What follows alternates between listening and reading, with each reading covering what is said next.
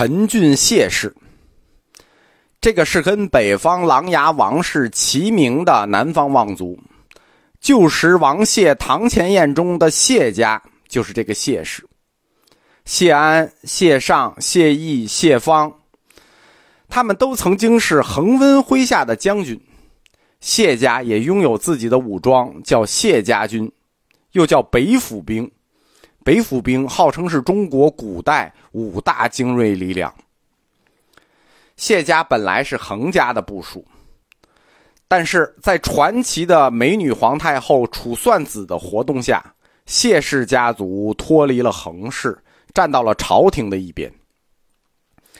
恒温几次近乎成功的篡位。在关键时刻，都是被谢家顶住了，不是被谢家顶回去了，就是被谢家拖住了。大英雄最终抵不过的都是时间。公元三百七十三年，大将军恒温病逝，朝廷的权力就由恒氏转到了谢氏的手里。恒温死去了，对于北方的统治者来说，最大的军事威胁就没有了。公元三百七十六年，统一了中国北方的前秦皇帝苻坚，决定采取最后的行动，统一整个中国。恒温不在了，那苻坚有什么可怕的？秦国军队一路南下，攻克了具有战略意义的襄阳。襄阳守不住，中国南方就守不住。秦国军队顺淮河流域推进，在公元三百八十三年，号称一百万秦军。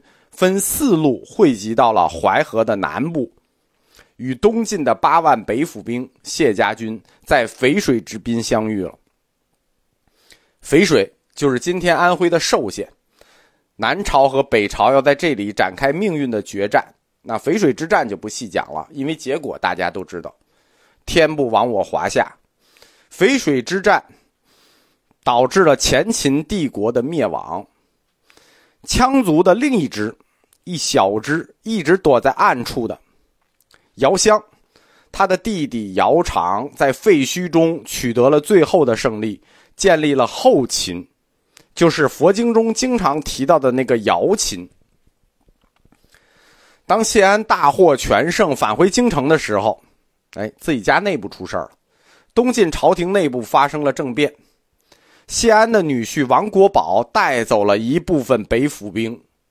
和会稽王司马道子联合起来，控制了朝局，并且驱逐了谢安以及谢安的同党。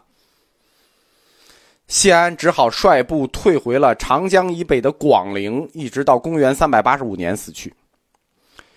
中部的另一帮官员，主要是王氏家族的后裔。我们说王氏对东晋的影响是贯穿整个一百年的。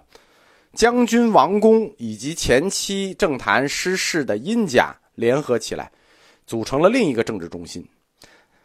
他们暗中就取得了皇帝和皇太后的支持，在荆州地区对抗司马道子，因为司马道子等于挟天子令诸侯了嘛，控制朝局。江宁地区是恒氏家族的故地，一直是东晋政坛的一极。此时，恒温的孙子恒玄成为了恒氏一族新一代的领袖。他才能卓著，野心勃勃，一直固守江宁，但始终惦记着是他爷爷恒温问鼎最高权力那个魏晋的事业。在公元三百年到四百年的这最后二十多年里头，东晋就形成了四个政治中心，全有自己的武装。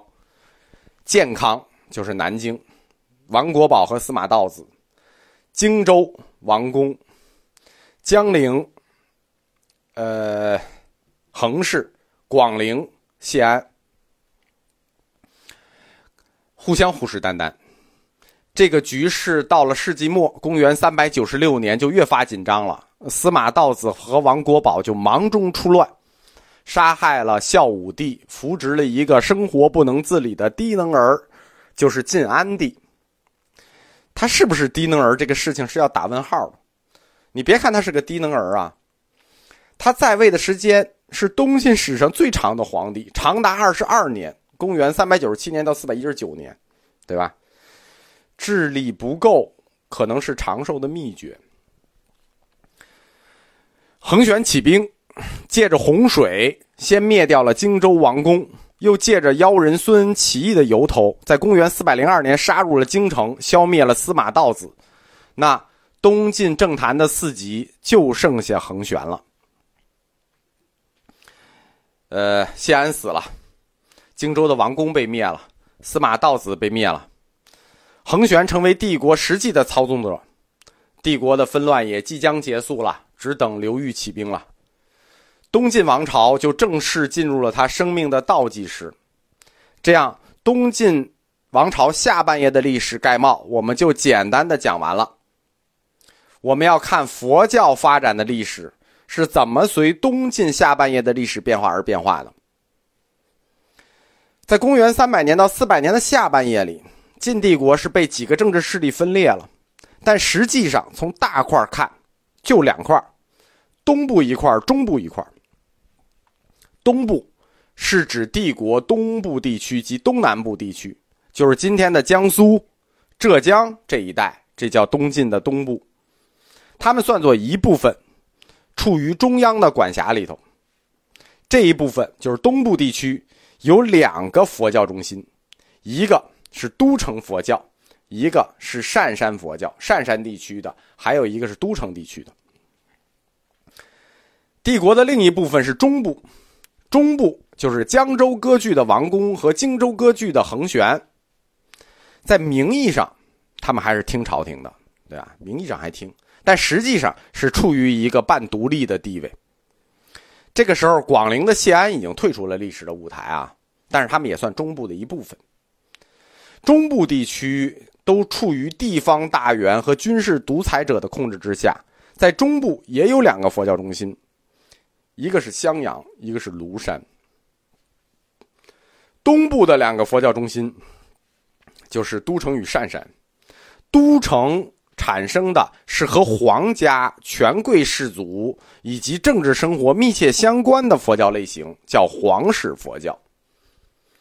而单山地区呢，就是东部的另一个佛教中心呢，他们延续了世人佛教的遗风，开创了历史上短暂的月中佛教时期。南方不叫吴越吗？他那个时期叫月中佛教。帝国的中部。都是军事独裁者和这个地方官王室和恒氏，他们都是佛教的支持者，在地方士大族的支士大夫的支持下呢，中部形成了两个重要的地方教团，因为他们是处在割据势力之中，所以他们跟王权没有什么联系，跟王权没有联系，那束缚就更少，对吧？因此理论上就会走得更远。更具独立性与创造性，而且中部教团是有非常鲜明的北方特色的，他们的主要成员都是北方人，并且他们所处的地理位置也更接近北方，所以中部的两个佛教中心就特别明显的受到了北方佛教的影响。公元三百六十五年到三百八十年之间。就是在襄阳和庐山就形成了这两个佛教中心。襄阳教团的领袖是北方神僧佛图澄的弟子道安，庐山教团的领袖是道安的弟子慧远。他们都是在理论上去试图融合南北佛教的那种教团。北方佛教。它的宗教性比较强，更加接近于佛教作为宗教的那种本质特色。简单的说，当时中国南方佛教更偏向于佛教寺框架中的佛教哲学，这更偏向于哲学思辨，是一种精神追求；而北方佛教则更纯粹一些，它偏向于佛教寺框架中的佛教神学。北方佛教的主体是小乘佛教，加上一部分杂密，就是早期密教。北方强调的是潜心的修行、禅定、法术。在理论上，北方延续的是安世高在旧时代所翻译的那些经典，而南方佛教，他们在理论上就比较超前了，和本土结合的更深，本土思想结合的更深，和中国文化结合的更深，相对的更加抽象化、思想化。南方佛教基本上说是儒家玄学和大乘佛教观念的一种混合物。他们以《般若经》和《维摩诘经》为基础，进行了中国思想的改造，深入到了本体论的思辨中去了。